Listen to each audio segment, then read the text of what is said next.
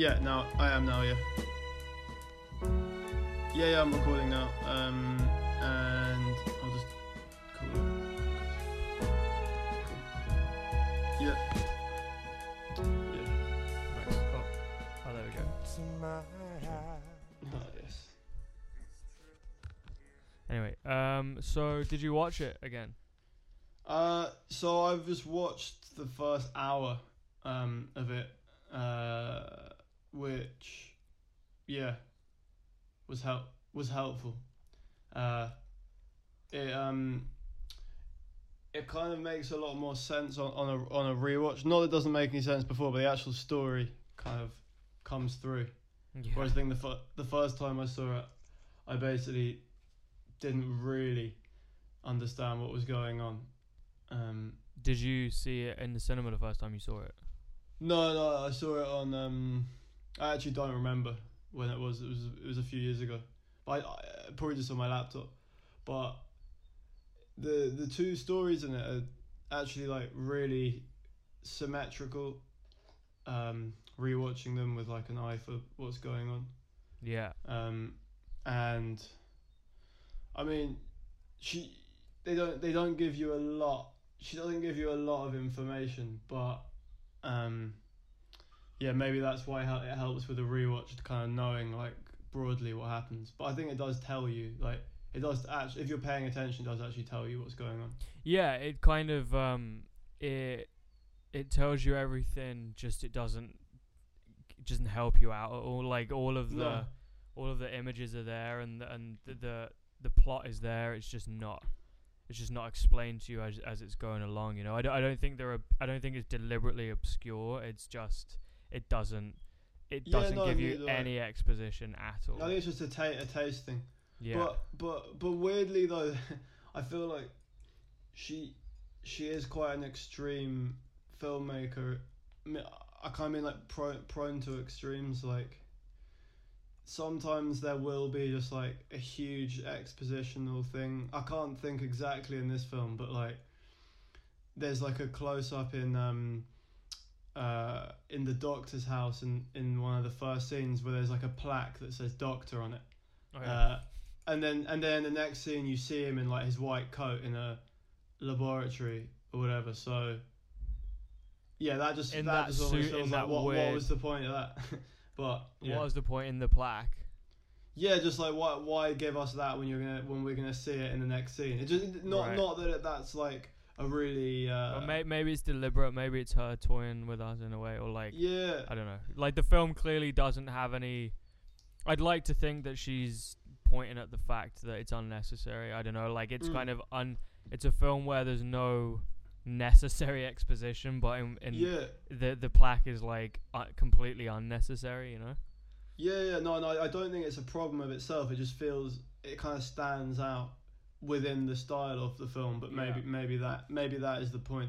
But then I guess the other thing is the quite heavy sort of flashback scenes, which she also uses in High Life. Oh yeah, which just kind of in sort of quite dense blocks of dialogue just basically tell you what's happening. With the one, so yeah, I guess Trouble Every Day flashbacks to the 8mm, or like they look like 8mm or 16mm. Yeah, right? Yeah, they look a bit like grainier and kind of. Oh, and that was it. Like we were speaking about that not long ago, or maybe it feels like fucking forever ago now. But she uses that in The Souvenir. Oh yeah, that's right. Name? What's her fucking name? Joanna Hogg. Oh, yeah, Joanna Hogg. That's yeah. She shifts into Super 8 and like digital and all this shit. But yeah, should we do like a maybe like an intro to the two to try and join the two films together? Yeah. In its special way. You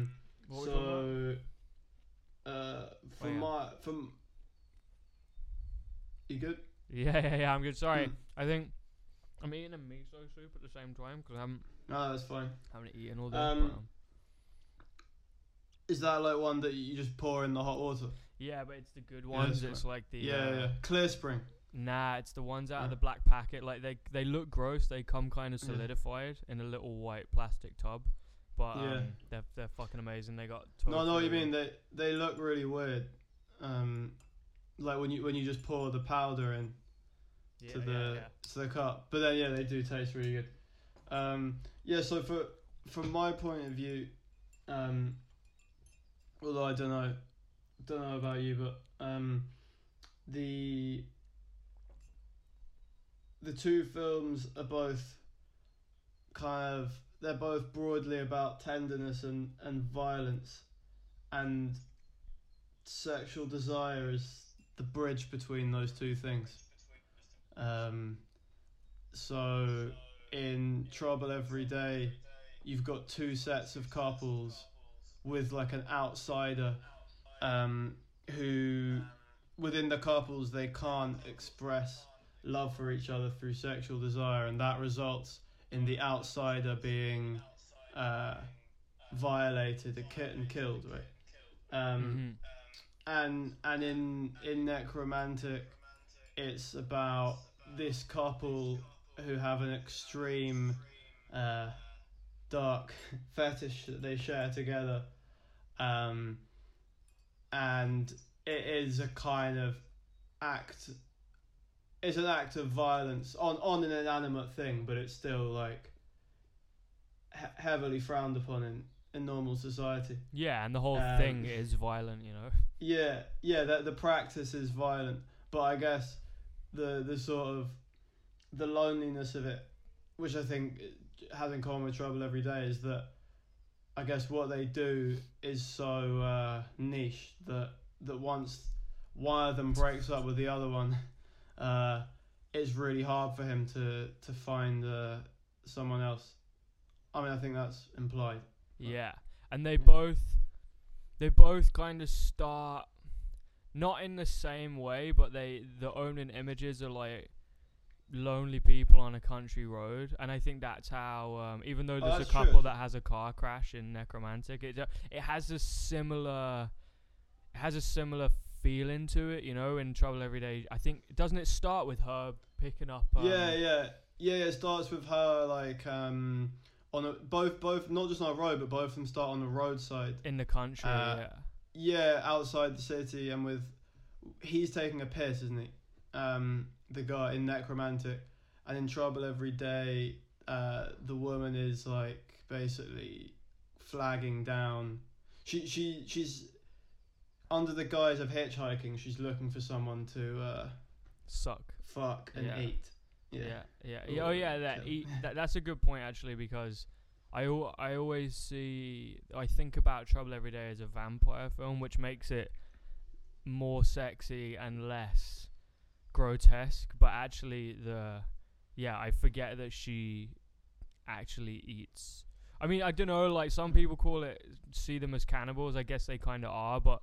It's the imagery that's used, and like even down to Gallo's, you know, I don't know, gait and haircut and his, you know, aura. It's like it implies. Yeah. I mean, it implies Dracula, you know, and they have the whole thing on Notre Dame as well, and it kind of feels I'm just looking like at that a bit at the moment. Yeah, were you watching it? I was good at playing on the background of my computer. Oh, okay. I'm not. Yeah. Oh, strange. I've got Nekromantik on. Oh, yeah, that's kind of perfect. Yeah, no, definitely. And they both have like people in white lab coats, you know. Yeah. It's got like the clinical. A bath, you know, sensual bath in blood. Yeah, but the imagery of like the white lab coats kind of contrasts with the carnal passion that you see in both films. Yeah. The one bit I actually... Sorry, I'm watching it now, like, and I had to turn away from it. The rabbit getting its head cut... That's the most gruesome bit, I think. But, like, why? Is that just, like... Is that part of the story, or is that, like, a parallel image to the autopsy? Like, is it more of, like, an art thing, or is it, like, actually part of the story? No, I don't think it's relating to the story. I think it's maybe just kind of making a point about how the violence that we the when we inflict it on animals, it's kind of for natural reasons, and when it's on humans, it's like as a like seen as grotesque.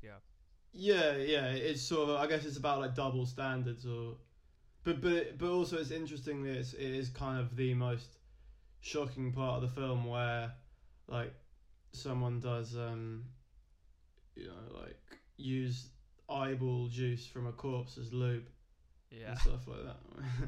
I think that happens. I hope I didn't just imagine that, but so apparently like that scene is a professional rabbit breeder at work.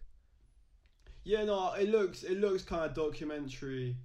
The only thing, I mean, I guess like back in the day, animals would get killed in films all the time.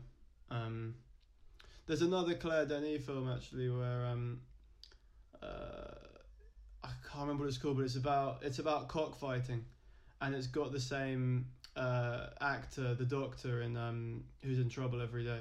Oh yeah, what's that?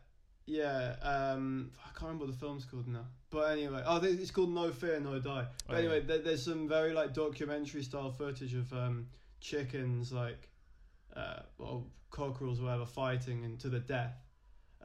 And at the end, it says no animals were harmed in the making of this film, which I assume was a joke, because you do see kind of like they've got like spurs on their foots and they're kind of hacking each other to pieces. Mm-hmm.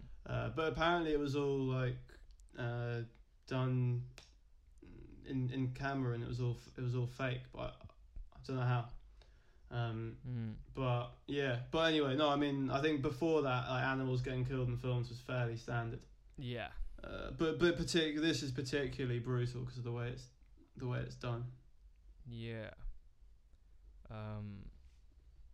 So is it? It's Super 8, right? Yeah, I think so. It looks. I thought it was. I couldn't get any info on that, but yeah, it looks like it's. Yeah. Unless it's like a really, rough 16mm, restoration or something. I'm just checking. It's Super 8. It's Super 8. Yeah, and it has the feeling. I think the way it has the feeling of a home movie kind of creates like a certain amount of intimacy in the story, which if you made it today, it was like a DSLR or something, just wouldn't work. Yeah, no, it'd have to be with like a mini DV camera or something. Yeah, but it needs a certain amount of like closeness to the character and stuff. For it not to just be like pure exploitation, which I think some people would say it is, but I don't think so. No, I mean, it's clearly like, whether you like it or not, it's got a point, you know. It's I mean, what year is this? 1987. Like, it's crazy actually, because it feels like a 60s movie because of the it really does. But I mean, it's got... There's that scene where there's, like, a slasher film within a film. Well, I mean, it's like there's a slasher movie that we watch in the movie, you know? And so, I mean, right, like, without even needing to explain it, it's rather obvious, like, what... Or that he's getting at something there, whether, you know... whether it's subtle or not, which it clearly isn't, but... No, but it's sort of... I guess a little bit like the maybe a little bit like the rabbit footage. It's kind of about double standards and like what is acceptable in art or pornography versus what's taboo and not acceptable, and maybe it's a reflection on his own film, kind of treading that line as well. But I think it's interesting the way, like, in the audience, it's not... It definitely mirrors a bit the Taxi Driver cinema scene when he takes Sybil Shepherd on the date. Yeah. And then when he goes alone afterwards, or maybe it's before. But I think, interestingly, in the necromantic scene, it's not just like freaks and kind of weirdos watching the porn film. It's more... There's, like, a guy taking notes, like a kind of...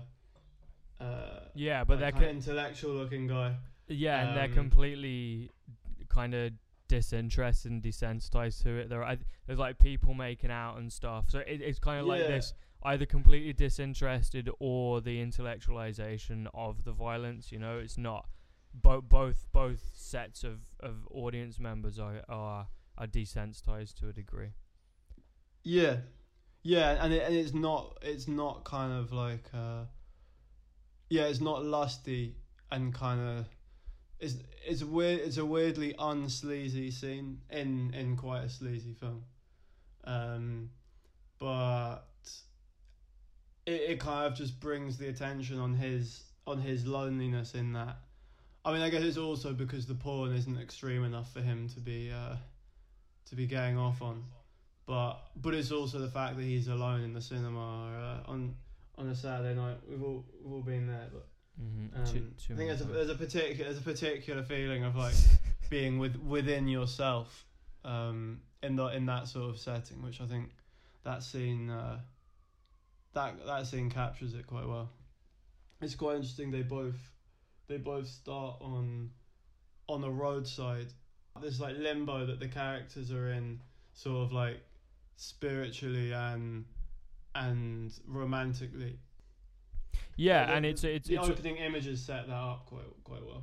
Yeah, and it's also a reference to the slasher movies of the 80s, in which and later, but obviously he wouldn't have known that the trend would continue. That of horror movies starting with couples in cars that either get killed or something happens to them, you know. Yeah, true. Because the car, the passenger, or even just like the kind of trope of the hitchhiker being this person who's in danger. But interestingly, they both kind of subvert that, because in both cases it is the hitchhiker who is the menace, or not the menace, but like the person who's the perpetrator, gonna be doing shit. More literally, I guess, in the case of Trouble Every Day, where she actually kills like the trucker. But in, I guess, in Nekromantic, it takes you a little while to get going. It takes a little while to get going with like what he's doing, right? Or is that? Or am I remembering it? Well, it's actually quite hard to tell. So the couple crash, and then they go to the title card, and then you see they see the bodies all fucked up and like pieces of eyes missing and stuff. And then the people in the white lab coats show up, and they're in the back of the car. They're all yawning and disinterested, and then they pick up the bodies. Oh yeah, and there's a bit where he is like staring at the heart or the eyeball or something. It's like afterwards he takes things. Oh yeah, he arrives home and then he starts putting stuff in formaldehyde in jars. That's it. Yeah, and she's in the bath of blood. It's a bit of like he's kind of got like the dream job for a necrophile. Yeah, it's a bit convenient. Yeah. But I mean, why else would you want to work in? What exactly is his job? He responds. I think it's a made up job. I think some people have a car crash and then 4 or 5 men in lab suits show up to take the bodies away. I mean, maybe it's like supposed to be an ambulance or something, but they don't. Yeah. But I think there is some sort of job like that, or at least Kate, who can't be with us, said that for train suicides, there's a company called Dignity who responds to the who like basically come and clear up the accident. So she said she was in this country. Yeah. She said she was on a train once, and they said, "Oh, I didn't know that happened." So, and the train conductor was like, "Oh, there's been a person under the train, and we're just waiting for Dignity to come and like sort it out." I don't believe that. I think. Are you being for real? I mean, I'm just repeating an anecdote. Is that what she said? Yeah, she says that they said dignity are coming to sort it out or something. Yeah, well, I don't... And she implied, or you implied, that dignity was a company. Well, rather than, like, he's talking about the concept. Yeah, I think he was trying to be trying to be funny, maybe. I don't know. No, he was maybe trying to be a bit poetic. But, because I'm Googling it right now and I can't... Yeah, dignity, oh, no, accident. Dignity funerals? No, that's not it. I mean, anyway, it's a good name for it. There's also it. Dignitas, obviously. It's slightly different. But, yeah, no, there's not a lot of dignity in either of these two films, really, but... No, but you know, like, Trouble Every Day is I mean, the differences are obvious, but Trouble Every Day is still very tender, and it's still, it's got that Claire Denis poetry to it, you know? It kind of makes the violence obviously feel a lot more violent, and I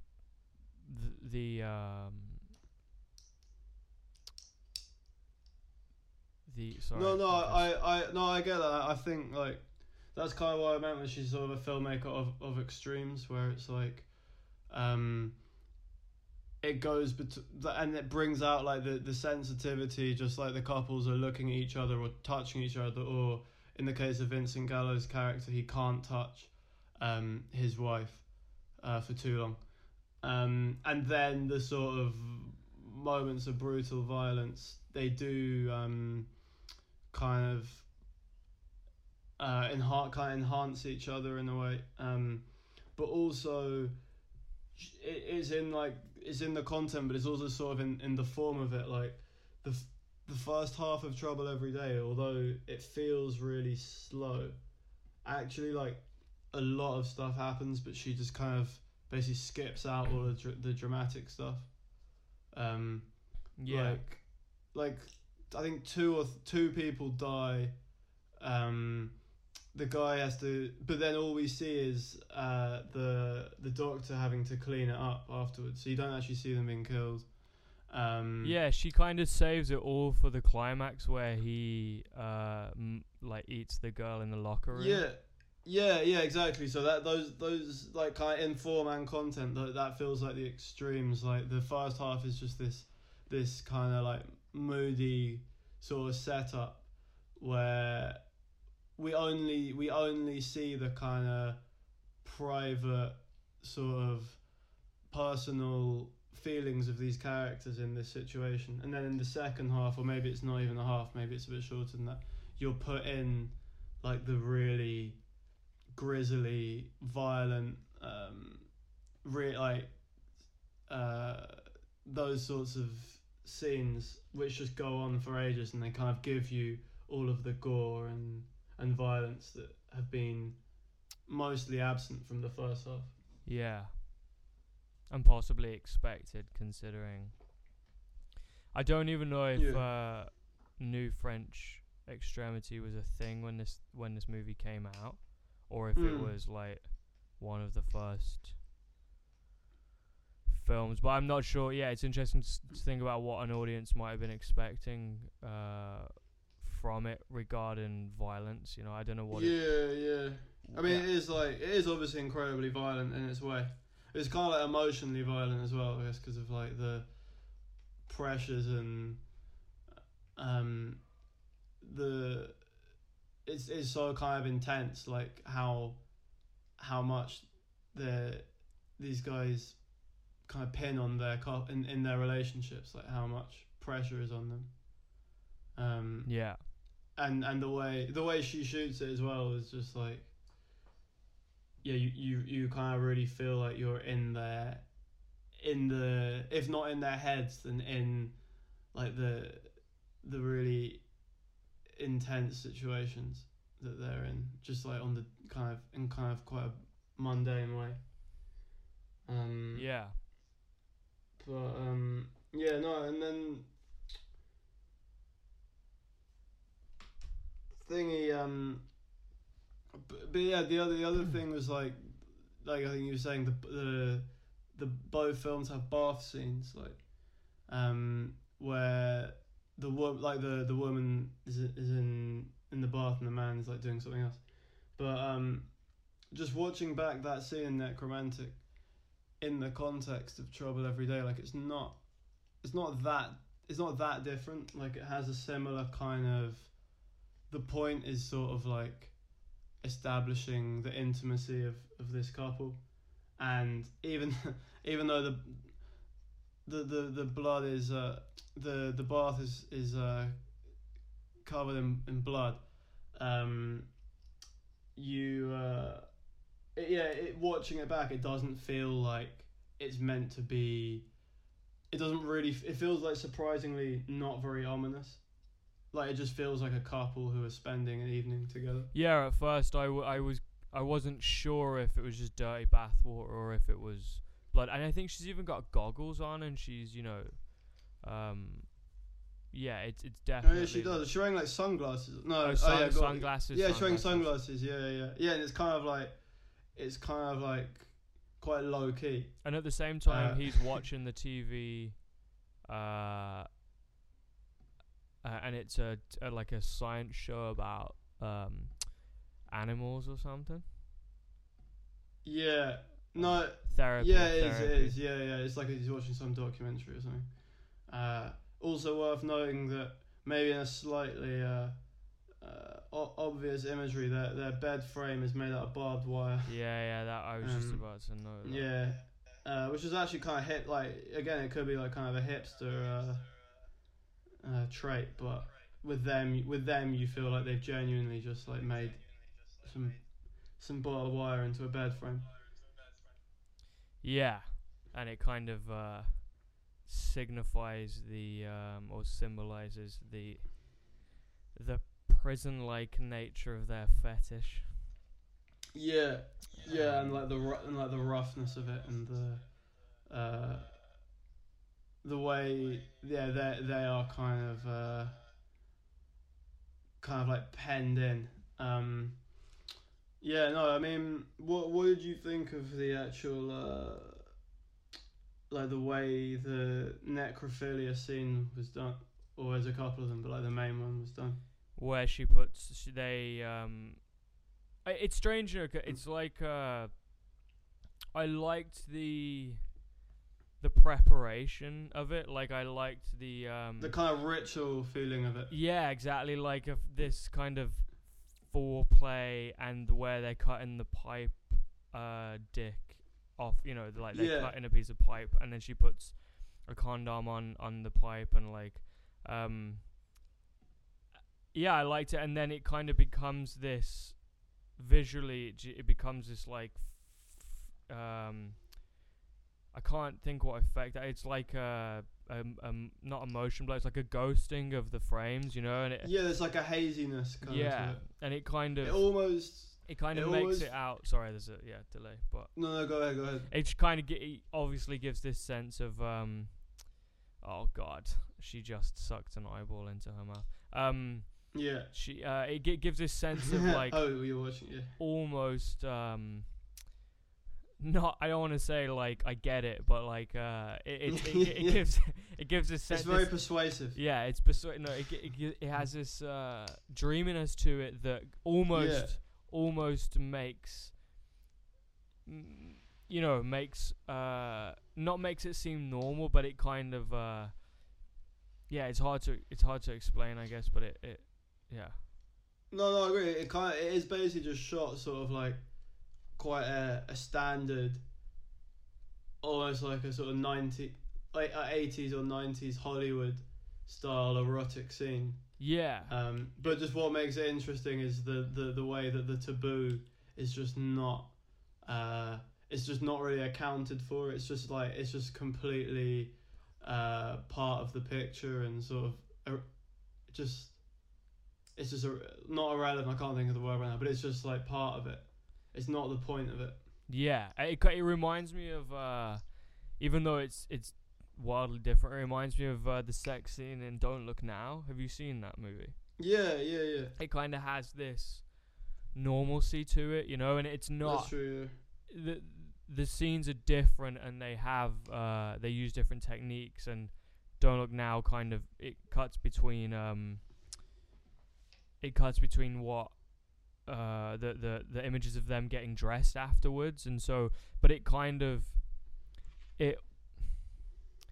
it's like hypersensual because of that, you know, and it's but it's quite bizarre as well, and I think this has like a bizarre element to it. Like there's a freeze frame, there's like all of these close-ups of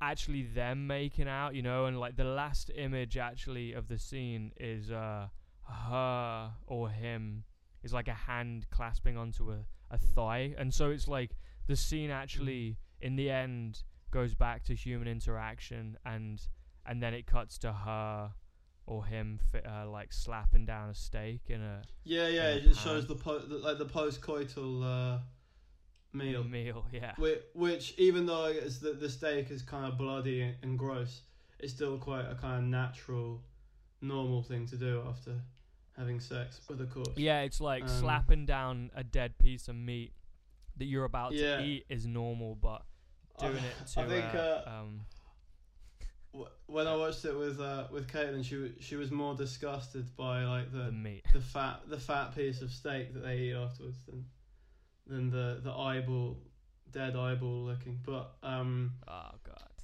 yeah. But no, I think the Don't Look Now sex scene is kind of a interesting comparison in the way like they both have. The reason maybe they feel it's similar is they both have like foreign. I don't want to say foreign objects because that sounds unnecessarily sexual, but they both have like stuff put in them that comes outside of sex. So in Don't Look Now, it's cutting the sex with then them just with what they're doing afterwards, and in Necromantic, it's the corpse that they're role playing with, but in both cases, there's something that is kind of like intervening in the sex and making it kind of, by making it feel strange, they make it feel more normal, maybe. Yeah, totally. Yeah, it's kind of like it breaks the. It's strange because like Don't Look Now is not necessarily a Hollywood movie, but it's a commercial movie that breaks commercial standards of a sex scene, whereas Necromantic is the opposite. It uses Hollywood and commercial standards for sex scenes in a to subvert them, you know. Yeah, and I think like, I mean, Hollywood sex scenes are kind. I think Don't Look Now, from what I remember, like. That scene generates like actual passion, and then most of the Hollywood sex scenes after it, whether they were inspired by it or not, kind of like parody passion. Yeah. I don't know if that's intentional or not, but yeah, I mean, the sex scenes in Trouble Every Day, not the murderous ones, are kind of remarkably quite restrained in comparison, because I guess it's about not being able to do it, and that's the sort of the tension is it's not indulgence, it's like the restraint and not being able to touch the person who you want to touch and like love the person you want to love and stuff. Yeah. Sorry, yeah, I'm watching it now. No, I agree. Are there any actual sex scenes where there aren't? No, that's what I mean. I don't think there is. So there's one. There's just like tension scenes.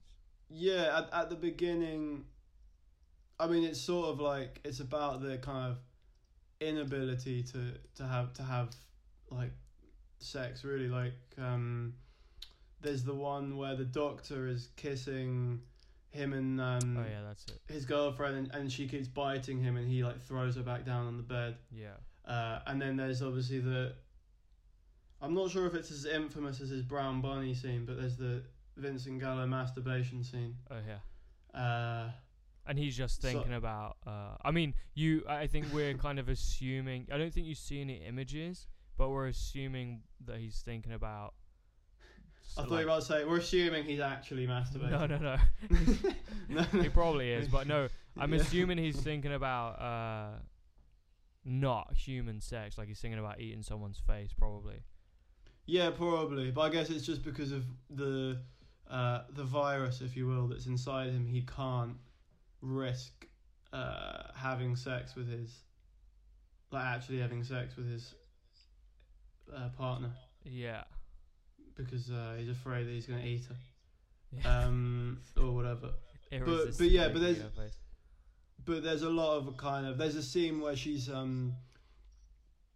are moments like the scene where she's in the bath, he comes in and kind of looks at her. Yeah, that's the scene after the masturbation scene, and he takes his pill and then he goes and kisses her in the bath. No, I think I thought the masturbation scene. Yeah, I think it's an earlier bath scene. Right. But he does take the pill. Maybe I might be mixing up, but I don't think he doesn't masturbate when she's in the bath, obviously, because he does it in the sink.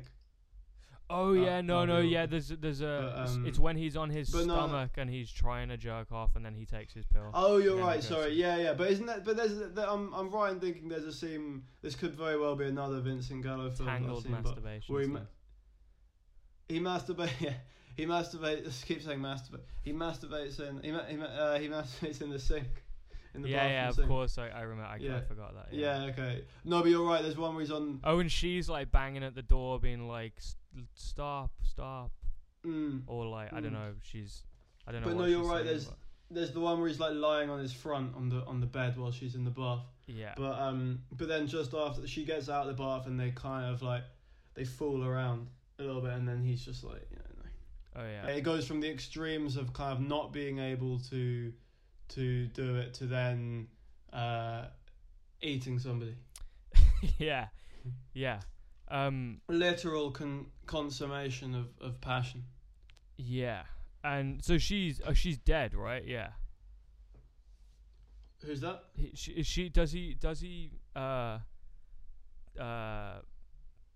Does he fuck her when she's dead or when she's not?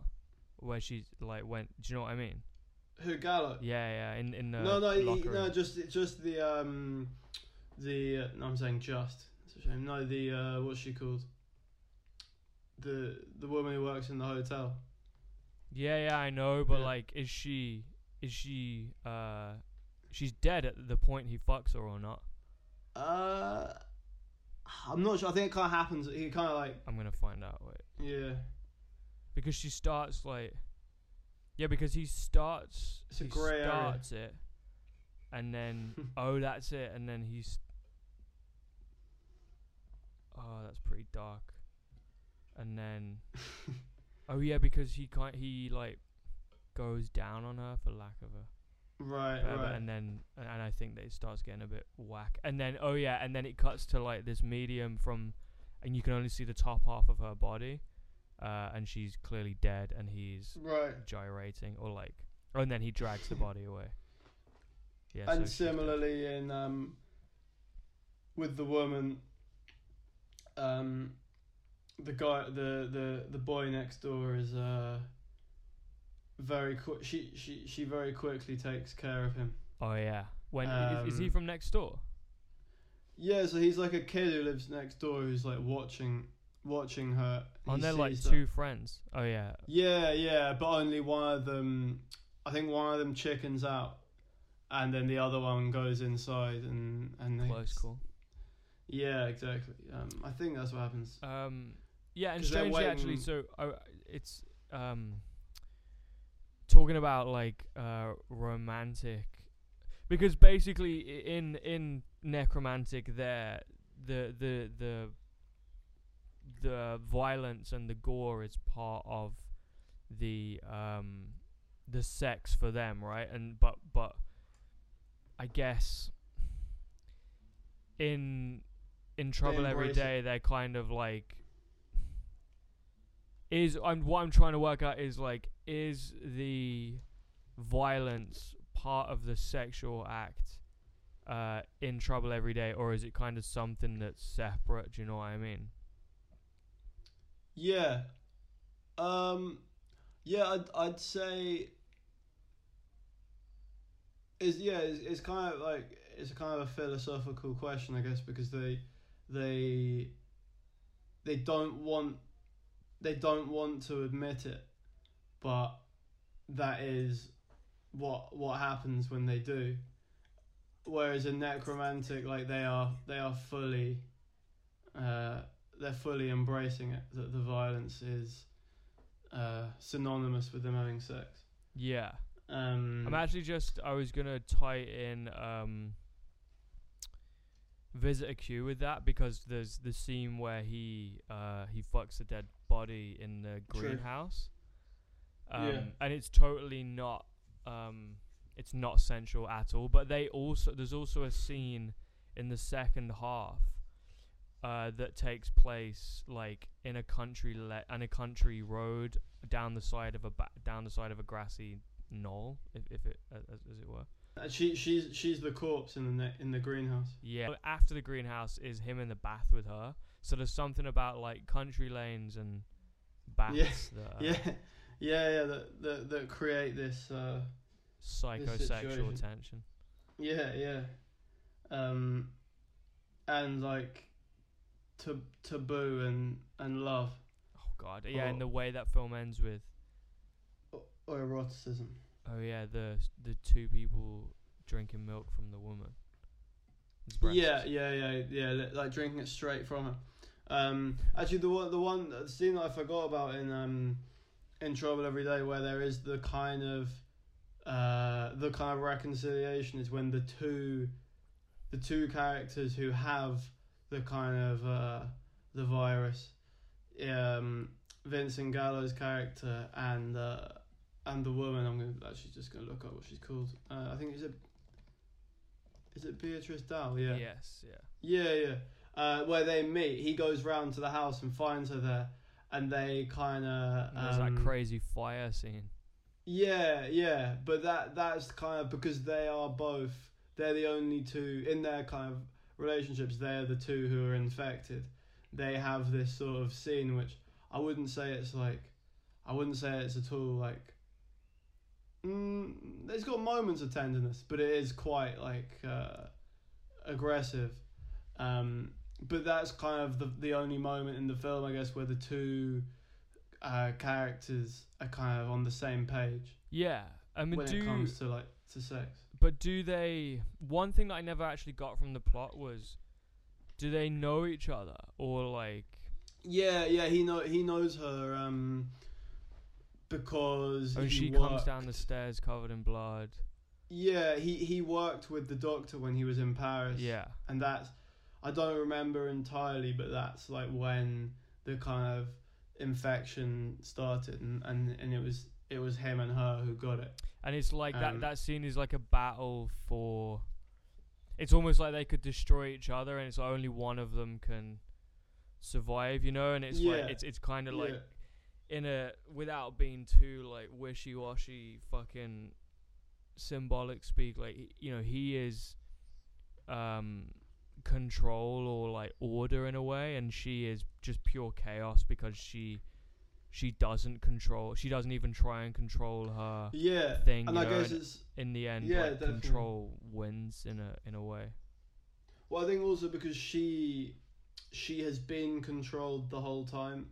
She only really knows how to be through the doctor basically like locking her inside and then tidying up after her when she escapes. Yeah.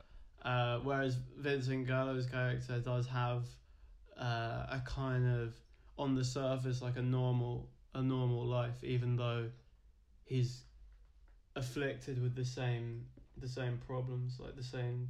He's got the same. I mean, we see it even more brutally. He's got the same destruction inside of him. Yeah, exactly. So it's almost it's kind of like a false. It almost feels like a false ending, because you could finish the film there and go, oh, okay. In fact, at 1 hour 11 minutes, which is the same length as Necromancer, you could finish it in there and say, okay, well, order triumphs over chaos, you know. But then he he actually just goes and proves that wrong in what he does with the housekeeping lady, you know. I guess you could read that as being like order is only not that it's artificial, but it only is temporary, exists. Perhaps. Yeah, and it only exists as long as destruction is suppressed. And actually, yeah. So after that scene where she dies, he then tries to have sex, and then he goes and jerks off. Yeah. With his wife, but again, there's still like he's not able. He doesn't feel like he can do it. Yeah. No, I mean, it's what can you say? It's painful. I don't know. I feel like, in a way, the style of both films is quite contrary to what you'd expect, given what they're about. Yeah, I mean, there's like, what year is Trouble Every Day? 2001. There's like, yeah, I think so. 14 years between them, or 15 years. Yeah. Yeah. I mean, style-wise, it's a tough. They're totally different. Yeah, but I mean, yeah, they're definitely like they got different. They've got different styles, but neither of them are kind of given the sort of the violence and the gore at the center of them. Neither of them really reflect that in their styles, I don't think. Like, or at least I feel like Nekromantik has this quite personal, quite sort of intimate feeling to it with the way it portrays the main character and his loneliness. And then Trouble Every Day, I guess it's just Claire Denis always does stuff in a kind of different and unusual way, but yeah, it's quite like a soulful film, given that it's about such kind of repressed people. Trouble Every Day. Yeah, because it's the same. It's Godard, isn't it? Agnès Godard that shot that, and it's definitely. Yeah. It's like very similar to Beautrevois. It's strange because what was the like take on a rom-com that we saw together? Her latest Let the Sun Shine. Let the Sun Shine. Yeah, that that's like was shot very differently and has a very different style to all of her. It's digital, right? Yeah, but it's also like just in terms of the shot choices and stuff, it doesn't have like this sensuous thing to it, you know. No, I know what you mean. Yeah, it's more like it's kind of more playful and a bit weird. Yeah, and it was it kind of feels almost like a sitcom in a weird way. It's just like these scenes of her, or like scenes from a sitcom, like scenes of her going on these different dates, you know. Yeah. But that was also. Agnès Godard did shoot that as well. Yeah, and there's another one, which is story-wise is more in this territory called Bastards. Oh yeah. But I'd say it's shot quite a lot more like Let the Sun Shine. And I think it's the film she made maybe before that or one before that. I'm pretty sure it's digital and it's kind of like. It's a lot of kind of like, it feels like a lot of kind of reverse shot coverage as well. But she sort of messes with it because she like goes over like crosses the line and stuff. But yeah, it just feels. Whereas with this, well, it's the same actor as Alex Desca or whatever. You know? Yeah.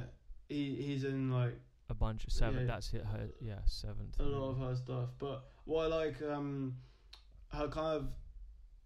I don't know, I guess this is sort of like a mid-period film for her, but her earlier stuff, it does have this quite nice, like, mixture of stuff that feels very like kind of elegantly composed, like kind of quite wide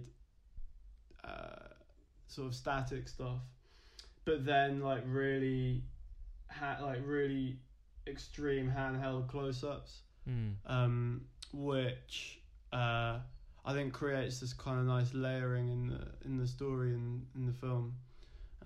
Yeah, we've spoken before about how actually, like, you know, I feel like her shooting style is quite naive and not in a masterless or like not in a in a fumbly way. It just kind of every movie she makes kind of feels like we said about High Life that like she experiments and she tries completely different things every time. She kind of takes risks visually, you know, and obviously from a story perspective she does as well. But yeah, no, definitely. No, what I feel like I kind of thought I've had it sort of before about watching some of her earlier stuff, like the No Fear No Die, the cockfighting film, and a couple others, and Trouble Every Day, is she sort of feels a bit like, and I mean this in like the best possible way, she feels like someone who's shooting an EPK on like a really big budget conventional film set, and has just like shot the film exactly the way that she sees it, rather than like the way that the film is supposed to be made, and I feel like this might be a step too far, but EPK means I think it stands for electronic press kit, but it means like it's like behind the scenes shit. And I feel like maybe that ties into the fact that she has been an assistant director to like Wim Wenders, Jim Jarmusch, and Tarkovsky. Denis has. She was shit. I think she's the first AD to them. Yeah, and Tarkovsky. Obviously, on I think it was on Sacrifice.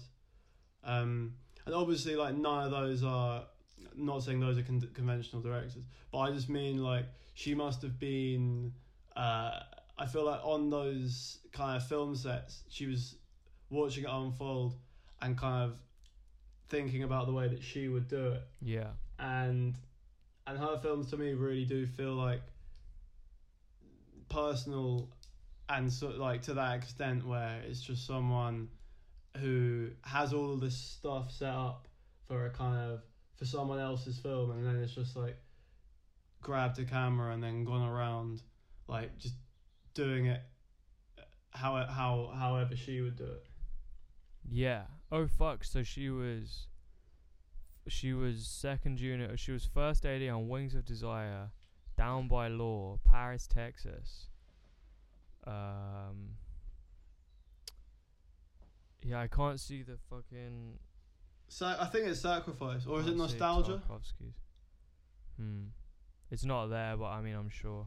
Yeah. So, no, why would she have it on her IMDb? But still. She's got skin in the game. That's fucking crazy, dude. Yeah. She was a casting director on the Sacrifice. Oh, right, yeah. That's crazy. Yeah. Wow. Yeah, who needs film school? Yeah, when you're mates with Wim Wenders. Wait, didn't she go to Femi? No. Oh, maybe she did. Actually, I'm not sure. Wouldn't surprise me. I'll double check. Yeah. But I'm not too sure what she did. What else have you been watching during lockdown? Quarantine season. She went to. Sorry, she went to the Institute for Advanced Cinematographic Studies. Oh, okay. Yeah. I've been watching a bit of Cronenberg stuff, which maybe we'll cover on another. But that feels kind of relevant, quite relevant to quarantine. Yeah. What have you been watching? I've watched Crash, which also, the has a car crash on the side of a road on a grassy knoll. Yeah, yeah. Well, it's got a few, but that the grassy knoll is there. Yeah, the main one, I guess. Yeah, no, true. And it's also about a kind of destructive failure to be intimate or intimate through destruction or something. But yeah, that feels like quite a good quarantine watch. Just because like everyone is so detached and distant from each other. Yeah. And also your body is just like this piece of meat equipment that you just lug it around with a ultimate desire for it to be destroyed. Yeah. On the weekend I watched Fire Walk With Me, which I hadn't seen before. Oh yeah, good show. Yeah, which again is another kind of appropriate one, I guess. But I really liked it, especially kind of on reflection of the way how it relates to the series and stuff. Have you seen the new Twin Peaks? No. So I watched it kind of in anticipation of that, because I think I think David Lynch or someone said you have to watch it before watching The Return or something like that. What about you? I watched the Japanese Ring yesterday for the first time. I haven't seen that. It's on Mubi at the moment. I was actually thinking about cyber horror movies and The Servant is on Mubi. I was gonna say that actually. It's they're doing a Joseph Losey season, which would be quite. I think it'd be pretty good. They're really talking about thinking about cyber, because me and you've kind of been trying to write something that incorporates contemporary social media culture elements, but how there hasn't really been a good cyber horror film, because The Ring is. Have you seen the American The Ring? It's almost a shot for shot. I haven't seen either. Oh, you should watch it, because I mean the American one's worth a watch. It's really good. And it's fucking scary, and it's almost shot. It's shot for shot, not everything, but it's very close. And it's you know what it's about, right? It's about a videotape that that's being passed around that shows up on this random TV channel that someone recorded this random TV channel feed, and after you watch the tape, you get a phone call that says you're gonna die in 7 days, and sure enough, everyone that watches the tape gets murdered by some unseen force in 7 days. And it's about a journalist who watches the tape for research, and then is kind of investigating the story, but also she only has 7 days to live if we're gonna believe the folklore, It sounds very J horror. Yeah, I mean it kind of defined that that era or that oeuvre of film. But I was just thinking that even though VHS is digital, it's analog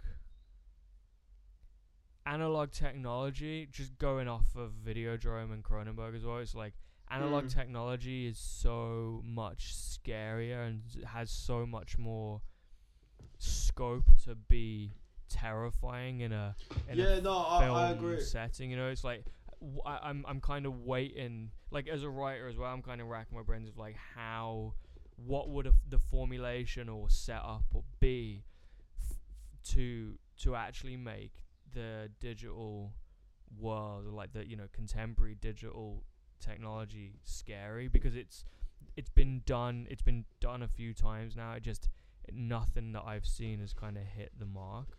But I think it's because the internet and digital technology itself is so banal that it's, whereas with analog technology there's possibilities for glitches and kind of imperfections and holes that can create this kind of terror or fear or whatever. But in digital, everything is so kind of monotonous and just perfect and the same. Maybe that is the yeah. I think it probably would be, but maybe we're not deep enough in it yet to know how like fucked we are and how debilitating it'll be. But and I guess the horrors always have to take place in the physical world in the end, because the horror is about humans. It's about that being taken away. Yeah, exactly. So yeah. And I think it's about these kind of invisible concepts as well, like time, like how algorithms conspire to sort of like steal time or your time away from you. But yeah. But look, that made me think of another J horror, Pulse, Kiyoshi Kurosawa. Yeah, that's a weird film. Yeah, it's weird, but I think it's sort of like early internet suspicions, and the premise is that people are getting turned into ghosts by the internet, mm-hmm. right? And they haunt living people, and then turn them into ghosts. But I guess and it's like the idea is it kind of works in on its own terms, but it doesn't really. That sort of extreme anxiety doesn't really reflect the experience of being on the internet or the reality of what the internet does to you. Like, there's a sort of naive paranoia about it, but it doesn't really. It's not, to me, it's not really true to like the actual pitfalls of the internet and how it's turned out. Yeah, it's kind of like there was a swathe of surveillance horror films, or like surveillance society films, you know, and that kind of used CCTV as a central element in the early 2000s and late 90s. But it's kind of like those films always bring the horror back into the real world, you know, and it's we haven't yet made that jump in kind of creative thinking or like abstract thinking to understand what the horrors of the non-physical